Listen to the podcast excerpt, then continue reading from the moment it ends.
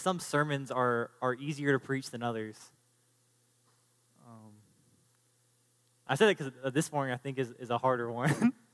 um, and I was thinking of, of why, why I felt that way or why it was hard for me to get through this passage. And I think, I think the reason is because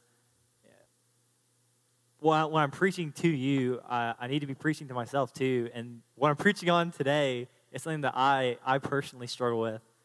And so I think I, I need to repent before you and before God that where I'm struggling with this issue, I need to be transformed by, in Christ just as much as anyone else does. And so this morning when I'm, I'm preaching to you, know that I'm not pointing fingers. I'm, I'm pointing fingers at myself, if anybody, because uh, we all need the grace of God. Um, we're going to talk about uh, rights this morning. We're, we're in 1 Corinthians 9.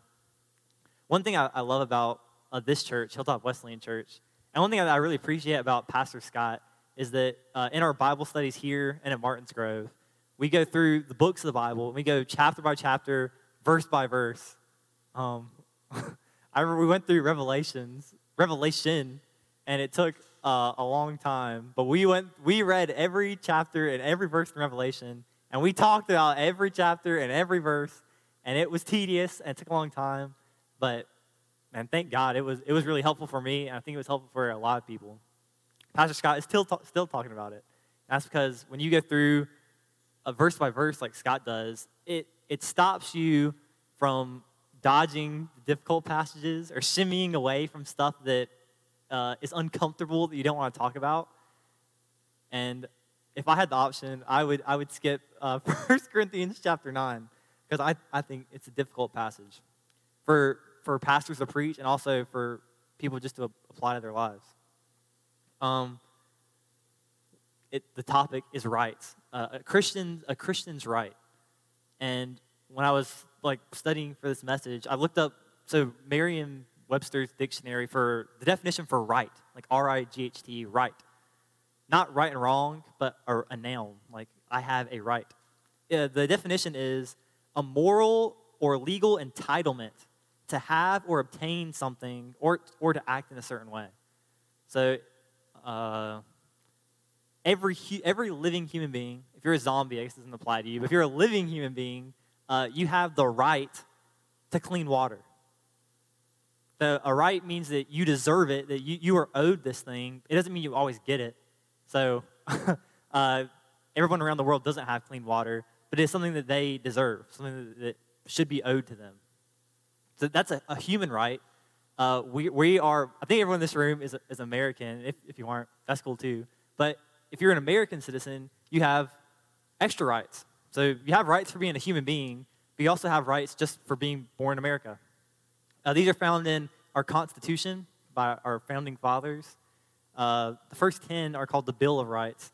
And I'm not going to go through all the, the rights in the Constitution, but the First Amendment is the most famous, and I'll go through a few of those. Uh, the First Amendment, if, if you're American, gives you the right to the, the freedom of speech. So I can stand up here this morning and say whatever I like and not face like retribution from the government because I have the freedom of speech as an American citizen. Freedom of press. So not only can I like speak out loud what I'm thinking, I can also like write it down and distribute it to the mass population because we have the freedom of press. Um, the the right to peaceably assemble, peaceably assemble. So uh, rioting is not a right we have as American citizens. Uh, forming a lynch mob together, and going and like hanging somebody, that, that's not a right we have as an American. We have a right to peaceably assemble, which is what we're doing this morning. Hopefully, it stays peaceful. um, the second and last one, we have, this is pretty interesting just as Americans. We have the right to petition for redress of grievances. So our government gives us the right to go back to the government and say, like, eh, we don't like what you're doing, and we're going to actively like make you change that. That's a unique right for the American citizen. Um, especially when it was like when that was written down. Maybe not so much anymore, but that is what defines a lot of us as Americans. And the last one in the, the First Amendment is the freedom of religion, which uh, I, as a Christian, I, I hope you understand the importance of our freedom to practice religion without persecution from the government, if not from individuals. so those are our, we talked about human rights. We, some of it, we all have human rights because, because, because just because we're human, we also have American rights just because we're American. Just because you were born on American soil, you are now granted the rights of an American. But did you know that you also have rights as a Christian? So the Bible actually uh, lists out some rights that you have just for following Jesus Christ. We talked about one of them uh, last Sunday. Pastor Scott mentioned that, um, well, Paul's going through a lot in the book of First Corinthians, but in 1 Corinthians 8, he's, it's the, an introduction into 8, 9, and 10. It's a whole argument Paul's laying out about Christians' right. And Paul is addressing in 1 Corinthians 8 what Scott went over last Sunday. I'm going to rehash it just really quick because it's relevant to what we're going to talk about today. Um, the church in Corinth is writing to Paul, and an argument has broken out. And some of the church members, we'll say on this side, are saying that as a Christian, I have the right to eat whatever food I would like. So I can eat meat, obviously, there's no question about that. But I can also eat meat sacrificed to an idol. Because, like, if, if you want to use your head, God gave us a head for a reason, so we can rationalize what the Word of God says and what we're supposed to, how we're supposed to live that out as Christians. They said correctly that food sacrificed to idols is the same as food not sacrificed to idols, because in the end of the day, an idol is just a fake, false, man made thing. So a pizza dedicated to Zeus and a regular piece of pizza are the exact same, because Zeus isn't real. And they're saying if we're Christians and we serve the one true living God, then we can eat whatever meat we like, because God has made all things, and all things are good. And so if we're doing it for the nourishment of our bodies, there's no problem. The other side of the church uh, is arguing yes, there's only one true God. That's not in question. But we were once pagans. We were the ones that used to go into the temple courts and we were sacrificing the beat to, to Zeus and to these other idols. So, yeah, we agree with you guys that there is only, there's only one true living God, but it's a sin to go back to idolatry and to eat the meat sacrificed to idols. That's, that's just, it's morally wrong. You're sinning against God if you do that. There's a few issues in the Bible uh, like this that are brought up, and there is not a clear cut answer. And I think the, the, the point of that and the advantage of that is that instead of just being legalistic and having like rules like do this, don't do that, do this, don't do that, you have to have a walk with Christ, like Roy was talking about, and you have to like work that out in your own life and make sure that, um, that you're doing what God wants for you. But on this issue, Paul actually like takes a side. He says they're right and like they're wrong. And he actually points to the Christians that said, I'm free as a Christian to eat whatever meat I want. And Paul says, You're right. As a Christian, you have the right to eat whatever you'd like. Uh, in Judaism, they have um, kosher kosher food. So if you're a practicing Jew, I mean, if, as a human, you can eat whatever you like. But if you're a practicing Jew, you do not have the right to eat whatever you like because there's clean and unclean food.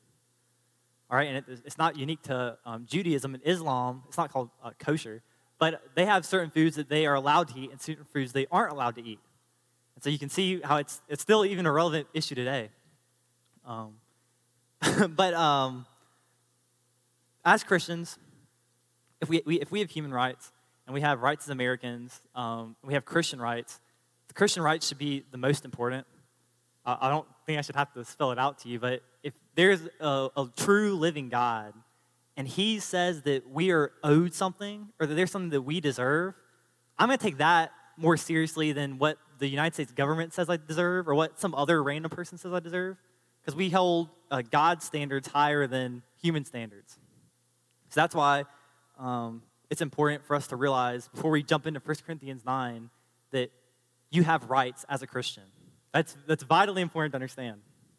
That being said, we're going to jump into 1 Corinthians chapter 9, verse 1. this is a hard one. Okay. Paul writes, um, Am I not free? Am I not an apostle? This is Paul writing about himself. Have I not seen Jesus our Lord? Are you not the result of my work in the Lord? Even though I may not be an apostle to others, surely I am to you, for you are the seal of my apostleship in the Lord. Uh, I'm just going to clarify verse 2. Some people twist verse 2 and they go really weird ways with it.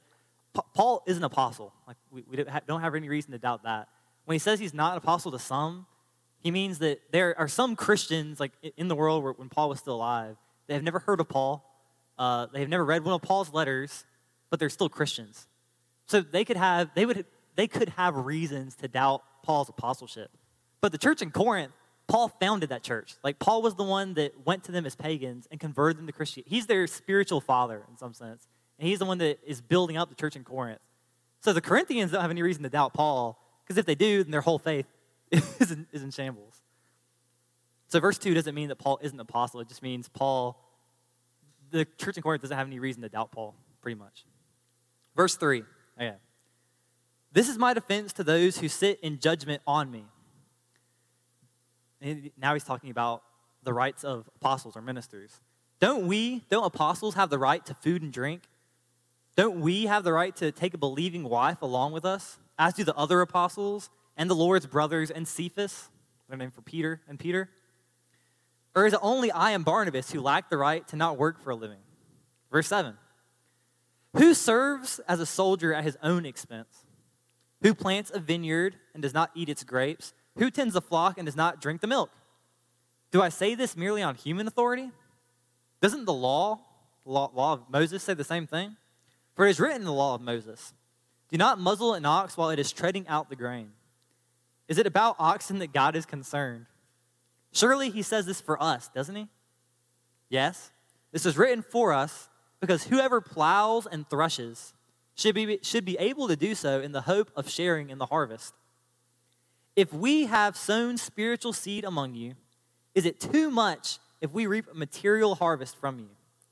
If others have this right of support from you, shouldn't we have it all the more? But we did not use this right. On the contrary, we put up with anything rather than hinder the gospel of Christ. Verse 13 Don't you know that those who serve in the temple get their food from the temple? And that those who serve at the altar share in what is offered on the altar? In the same way, the Lord has commanded that those who preach the gospel should receive their living from the gospel. Okay, I'm going to pause right there because that's a lot, a lot to take in. We already know in 1 Corinthians 8, Paul's addressing the Christians in Corinth's right. He's, he's taking aside. He's saying, yes, part of you are right in Corinth. Like, you have a right, a Christian right, to eat whatever you like. But in chapter 9, Paul doesn't change the subject, but he kind of transitions from their rights to his right. He's saying, I, I will admit you have the right to do whatever you want. But in the same sense, I have the right as, as an apostle, as a minister, to be supported by you. And he gives examples. Um, when we're talking about rights, human rights, American rights, or like Christian rights, it's vitally important to understand that a right isn't whatever you want or what you, what you think you want. So I don't have a right to someone else's money because I want it. that's not how rights work. Uh, so that's why Paul in 1 Corinthians 9 has to lay out his reasoning or his arguments for why he has this right. And he has human arguments and he has an argument from God. His human arguments are the, the soldier, farmer, shepherd. He says, a soldier fights. That, that's nothing wrong with that. But he deserves to get paid by whoever he's fighting for. You don't fight for nothing. Like you have a, if you fight, you have a right to be paid for that. In the same way that a farmer, he uses the example of a vineyard, if you uh, grow crops, then you have a right to those crops, whether to eat them or if you're going to sell them. Like you, you have right to what you made, to what you worked for. And the shepherd, same way. If you have livestock, then you have a right to the result of that livestock, whether it's like the meat from the livestock, the milk from the livestock, or if you're going to sell it off, you have the right to the money to be compensated for that. That's a, that's a human right. We can all, I think, understand that uh, pretty easily. Uh, but then he has argument from God. And this is pretty interesting. In Deuteronomy 25 4, where he says, um, Do not muzzle an ox while it is treading out the grain. I've, I've, actually, I think we went through this a few nights ago, or maybe, maybe just two Wednesdays ago, in the Bible study here, because we're going through Deuteronomy or Exodus. I can't remember. There's so many different Bible studies. I don't remember which one. Um, and uh, it's, it's interesting because it's talking about an ox, but Paul applies it to himself. I think the reason is the actual law, do not muzzle an ox while it's threshing out the grain, is that if an animal, in the same way that a farmer has a right to what he's, he's grown, to what he's, he's planted the ground and reaped, an animal, if it's like working, because before you had tractors, you had to use animals to like plow the field, animals to thresh out the grain. That animal shouldn't starve to death. Like it has right to eat what is on the ground in front of it. That's why you don't muzzle an ox. If it's helping you get food, then it deserves part of the food too. That's, that's right. But that's, that's the law in Deuteronomy. But the principle is the soldier, farmer, shepherd.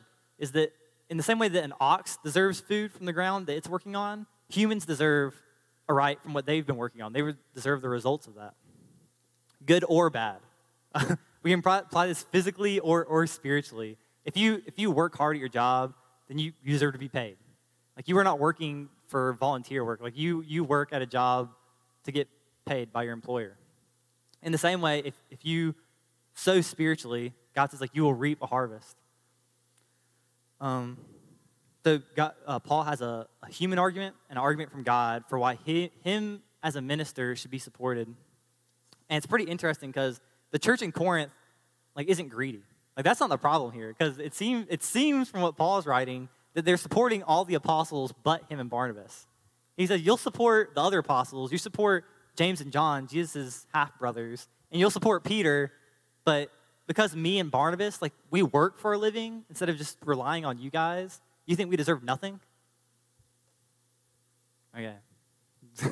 uh, hopefully, I haven't lost any of you guys yet. So, Paul is saying, he's admitting to the ch- church in Corinth that they have a right to do whatever they want. And he's saying that just the same way that you have a Christian right, I have a Christian right too. We all got rights. But Paul, uh, we're, we're going to continue on in verse 15. Paul transitions from the right of a Christian to the responsibility of a Christian. In verse 15, Paul writes, um, But have I not used any of these rights? Oh, I need glasses. And I am not writing this in the hope that you will do such things for me. For I would rather die than allow anyone to deprive me of this boast. For when I preach the gospel, I cannot boast, since I am compelled to preach. Woe to me if I do not preach the gospel. If I preach voluntarily, I have a reward. If not voluntarily, I am simply discharging the trust committed to me. What then is my reward? Just this that in preaching the gospel, I may offer it free of charge and so not make full use of my rights as a preacher of the gospel. So it's pretty, it's pretty interesting. Uh, 1 Corinthians 9, the first uh, 14 chapters, first 14 verses, I mean, um, Paul is like arguing pretty strongly and pretty harshly against the church in Corinth, say, like, you haven't been supporting me, but I have the right. Like, I have the right to be supported by the local congregation, by the church. But he says at the end in verse his like conclusion to that first little argument that even though I have the right, I give that up because I have a Christian responsibility. He says that it, he's not preaching the gospel just because like he wants to or he thinks it's fun. He had a conviction for well, Paul specifically had like an experience with Jesus who sent him specifically to go out into the world and preach. So it wasn't like he was doing it voluntarily. He was called by God to go out into the world and preach. Um, so he had a responsibility to. And it didn't matter if he was being rewarded for it or not. So even though he had a right to the church's support, he had a responsibility to do what was right no matter what, whether he was supported or not. So that's interesting. Uh, Paul argues strongly for his right, and then he gives it up. He says, I have this right, and then he, he purposely says, like, I, I, I deserve this, but I'm not going to take it from you guys. Um, Paul is called by God, compelled to preach, and it is his right to be supported. If he is not, he is still called to preach. Uh, I think uh, this applies to us today. I mean, it's easy to fall. I mean, this whole 1 Corinthians 9 is not about like ministers like getting paid. I don't even think it's about that. Paul is, is arguing this as an example to say that even though you have a right as a Christian, and you do have you do have rights as a Christian, it is okay and even like preferable to give up those rights. That, that's why Paul gave an example of himself. Because it's easier to tell people to give up their rights. It's harder to have your own right and give that up. That's a lot harder. And that's where I said I think I need to personally repent, where sometimes I'm stubborn and not I, I have Christian. I have like rights as an American. Well, we'll we'll, we'll use um, Scott's example because I think it was it was very relevant. The church in Corinth had an argument about meat sacrificed to idols, and Paul said, "Look, guys, like you have the right to eat whatever you want, but you shouldn't. See, even though you can eat whatever you want, you should give up that right because it's causing your brothers and sisters in the church to stumble." And so Paul uh, Scott used the example of, of, masks last Sunday. He's like, as as an American, uh, you have the freedom like not to wear a mask. Like no one, like no one can put a gun to your head and force you to wear a mask. That would be wrong on their part. You have the freedom not to wear it. But as a Christian, in the same way the church in Corinth should give up their right, if it's causing brothers and sisters to stumble, if, if it's preventing you from preaching the gospel to someone else just because you're not wearing a mask, then give up the right. Like wear the mask. It's not, it's not, that, not that vital. Um, that, that's what Paul's saying. That's just one example. I, I think of a lot of examples off the top of my head of, of rights that I personally lord over other people sometimes when it'd be better just to give it up. Not because I, I should, not because uh, it's good or beneficial for me, because it's good and beneficial for the gospel, and it would advance the kingdom if I would just stop being selfish. I would just give up what's, what's mine. So, 1 Corinthians 9 teaches us that, yes, you do have rights as a Christian. So, you have rights. It also teaches us that you have responsibilities. So, Paul was called to go preach the gospel, and he says, whether I'm going to be supported by the church or whether I'm not going to be supported by the church, like I'm just going to keep preaching because that's what I'm called to do. And if you're not going to support me, that's on you, but I need to fulfill my end of the bargain. But the thing that's this is the most difficult part, I think. Uh, not difficult to preach, difficult like to, to apply to our own lives, is when to claim our right and when to reject our right. Because uh, Paul says in, in verse 23, we're, we're going to stop at uh, verse 15.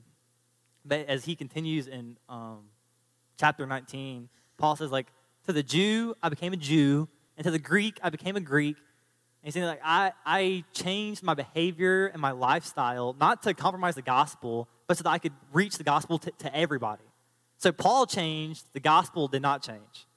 That's important to understand. Um, but the reason why he changed was he says in verse 23 I do all this for the sake of the gospel, that I may share in its blessing. Now, the gospel, the blessing, is eternal life. Because at the end of uh, chapter 9, Paul talks about running the race and how athletes run for a crown, but we run for an eternal crown. Because we run for the eternal life that God grants us if we run the race truthfully and faithfully with Him. So the question is if we have rights and God's telling us to give them up in some situations, how do we know when we're supposed to give up our right? How we know, are supposed to stand up for it? Because I think it's easy to go too extreme. I always talk about the, the um, oh, I lost the word. The big little axe thing where it goes, the pendulum, the pendulum, and the guy in the middle, and it cuts the guy in half. Because people in general, and Christians especially, we go to too far extremes. And 1 Corinthians 9 is not saying to give up all your rights. And 1 Corinthians 9 is definitely not saying to keep all your rights. It's saying that sometimes it's more beneficial for the gospel to give up your rights. So, how do we know when to claim it and when to reject them? I think the best example is Acts 16. You, you can turn it if you want. I'm not going to read the story, I'm going to summarize it real quick for you after the service, if you want to read Acts 16, I would encourage you to, because it's a good example of how Christians are supposed to use their rights in the world. Acts 16 is the, um, the famous story of Paul and Silas, and they get sent to prison and they sing in prison. That's, that's the, the middle part of the story. The first part of the story is that Paul and Silas go into Philippi, kind of like how Paul went into Corinth and founded the church. So Paul and Silas are in Philippi, and they're they're preaching preaching the word, and it causes some trouble. Um, not because Paul and Silas are doing anything wrong, but because the people that are in Philippi um, start to lose some some money, and uh, they're just disrupting um, their income. And so Paul and Silas are hated by the community for that. So some of the people in Philippi go to the authorities and they tell them that Paul and Silas are trying to overthrow Caesar which that's a big no-no to Rome. So the authorities pick up, like they seize Paul and Silas, they humiliate them like in front of uh, in front of like the whole community, and they flog them So they like they whip them on their backs. It's like pretty pretty violent, pretty rough, and they um, put them in the stocks. So it's like you have a, a huge rock, and you're kind of like chained up like that for like days, so you can't like really move. It's very uncomfortable, especially after your back was just whipped. And the interesting about this is that Paul and Silas were both Roman citizens, and you could not do this to a Roman citizen. It's kind of like this is okay. This is maybe a bad example. No, I'm not going to say that. yeah, I'm not going to say that. But um, you you Paul and Silas could have gotten out of this punishment if they would have just claimed their right as a Roman citizen. So when you're reading the story, you have in your back of your mind, like, why are they going through this? Like, if, if it was me in this situation, I'd say, like, oh, I'm a Roman, I'm a Roman. Like, I don't want to be whipped, I don't want to put in jail. Like, I'll just leave. Like, I'm a Roman citizen. Or we'd say, like, I'm an American citizen. You can't do that to me. I'm American, I have my rights. But Paul and Silas don't. And the middle part of the story, which everyone knows, they're in jail, and Paul and Silas in the middle of the night start singing, and a miraculous thing happens, and God sends an earthquake. It destroys the whole jail, but no one, no one's hurt, no one's killed, and all the prisoners are freed. And maybe even more miraculous than that, instead of running away, they all stay there with, with Paul and Silas. The next morning, uh, the jailer comes, and like long story short, long story short, um, the jailer and his whole household is converted to Christianity, and they start praising and worshiping God too. And when the authorities that jailed and flogged and humiliated Paul and Silas find out what happened, they try to kick them out of town. They can like, because they want to, they want to shut them up. So they try to get them to leave. And at this point, after, after all this has happened, this is when Paul and Silas claim to be Roman citizens. They're like, you can't silence me. You can't kick me out. I'm a Roman. And then the authorities get really scared because they realize that they had just whipped and jailed a Roman citizen, which was a capital punishment. You, you could be killed for that. So now the authorities are really scared.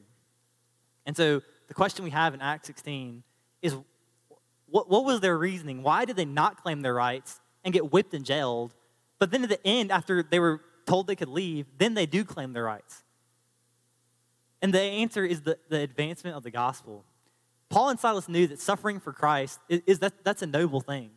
And I don't think they knew exactly how God was going to work through what he was doing in their situation, but they knew that if they claimed to be Roman citizens just to avoid punishment, then that, that wasn't a, a righteous thing to do. And so they endured their punishment, and God did miraculous things in their lives.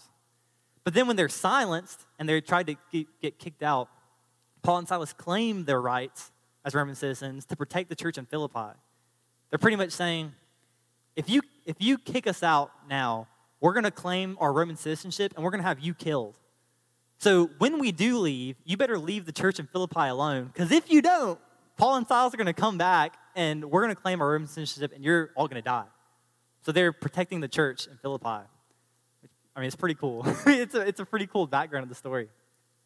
But the reason why it's important is because it gives us an example, like an earthly example of, of two guys who gave up their right for the gospel and claimed their right for the gospel, and it wasn't for their own benefit. And it gives us an example to look at and to model our own lives after. Pretty cool. Scott might be mad at me for this last part. Um, I mean, next today we're going through 1 Corinthians 10, and that's kind of the, the finale of Paul's argument about Christian rights. But I'm going to steal the, I mean, because it's so cool. Well, in 1 Corinthians 10, verse 31 and 32, Paul summarizes what we should do with our Christian rights. He says, So whether you eat or drink, because remember the argument that started out is eating meat sacrificed to idols.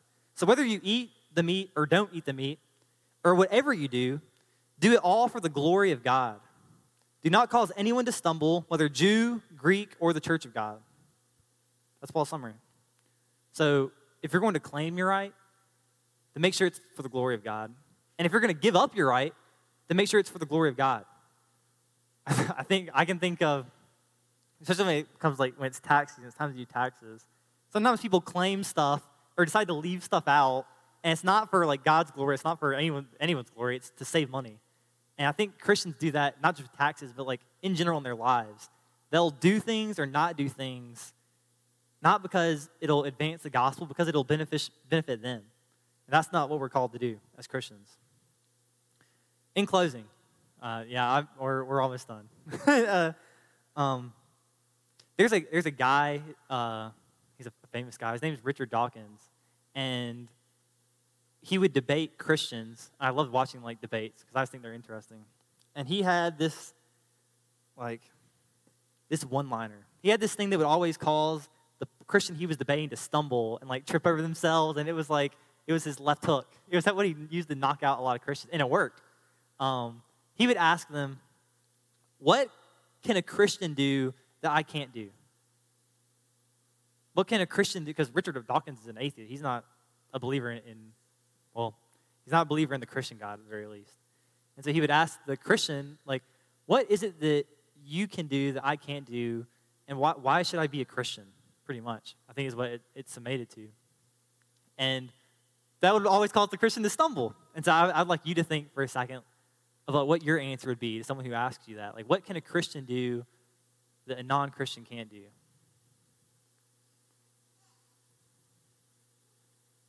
I think the answer is found in um, the Gospels, where Jesus is asked what the greatest commandment is. And he tells them, first and foremost, love the Lord your God with all your heart, soul, mind, and strength. That's the summation of all the law and prophets. But second, love your neighbor as yourself. And these two, there's a first, there's a most important, but second important is to love your neighbor as yourself. It's important to know there's two, two, but one's more important than the other what, what does it have to do with Richard Dawkins' question? And what does it have to do with rights? I'm not going on a rabbit trail, I promise. It just takes a while to leap back in. Um, the world wants to take the second commandment and throw out the first one. I, any, any reasonable human could, could get behind the phrase, love your neighbor as yourself. But the world doesn't want to love Lord their God with all their heart, soul, mind, and strength. And so the, the world our culture's idea of a perfect world is everyone having their rights fulfilled. Every, you and your neighbor having all of your rights met. So everyone has clean water, everyone has uh, their property, no one's being like harassed, no one's being stolen from, no one's being murdered. That's the world's idea of a perfect world. But God's idea of a perfect world takes the first thing and puts it first. And it says, in God's perfect world, in God's kingdom coming to earth, everyone will have their rights met. Like everyone that needs clean water will have clean water. But it's not because they'll just automatically have it. It's because Christians are going to give up what they have to help other people. In a God's perfect world, what you don't have, I'll provide. And what I don't have, someone else will provide. And we all build up each other. The church builds up each other, and we become what God intended us to be the kingdom of God, heaven and earth united. So, um, here's my, my one liner. here's my closer. Here's my here's my closer. Um, at the end of the day, like when it, when everything is said and done, and you've claimed your rights and you've given up your rights, if if all you have left is Christ, there's a famous song where it says, uh, like Hallelujah, all I have is Christ. And some people, it, it's literal. It's not metaphorical. Some people give up like their time and their money and their property. And some people take the ultimate call and give up their lives for the sake of the gospel. So some people really do give up everything, and all they have left is Christ. And I think we can praise God that you have everything you need if you have the gospel and you have Christ.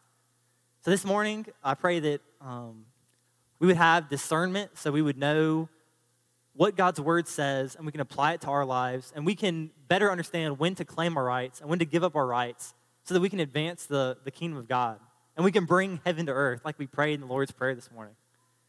So, with that being said, I pray that um, you'd close your eyes and go with me to our Heavenly Father in prayer. Oh, sorry,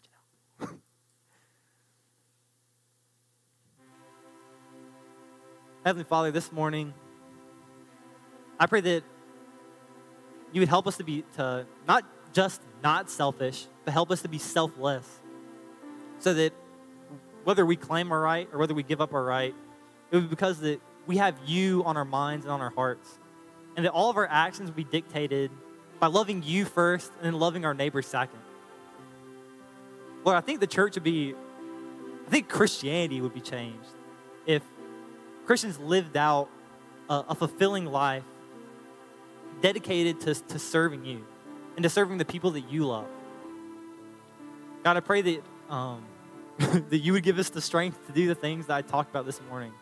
Because I don't think uh, we can do it by ourselves. I pray for the empowerment of the Holy Spirit.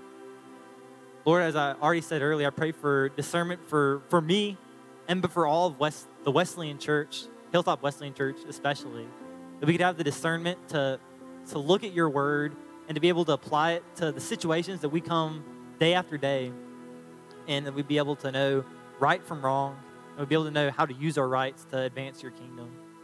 Lord, I pray for the strength to be able to not only know what's right and what's wrong, but to be able to constantly uh, do it, to, to know what's right and to do what's right. And Lord, I pray for endurance.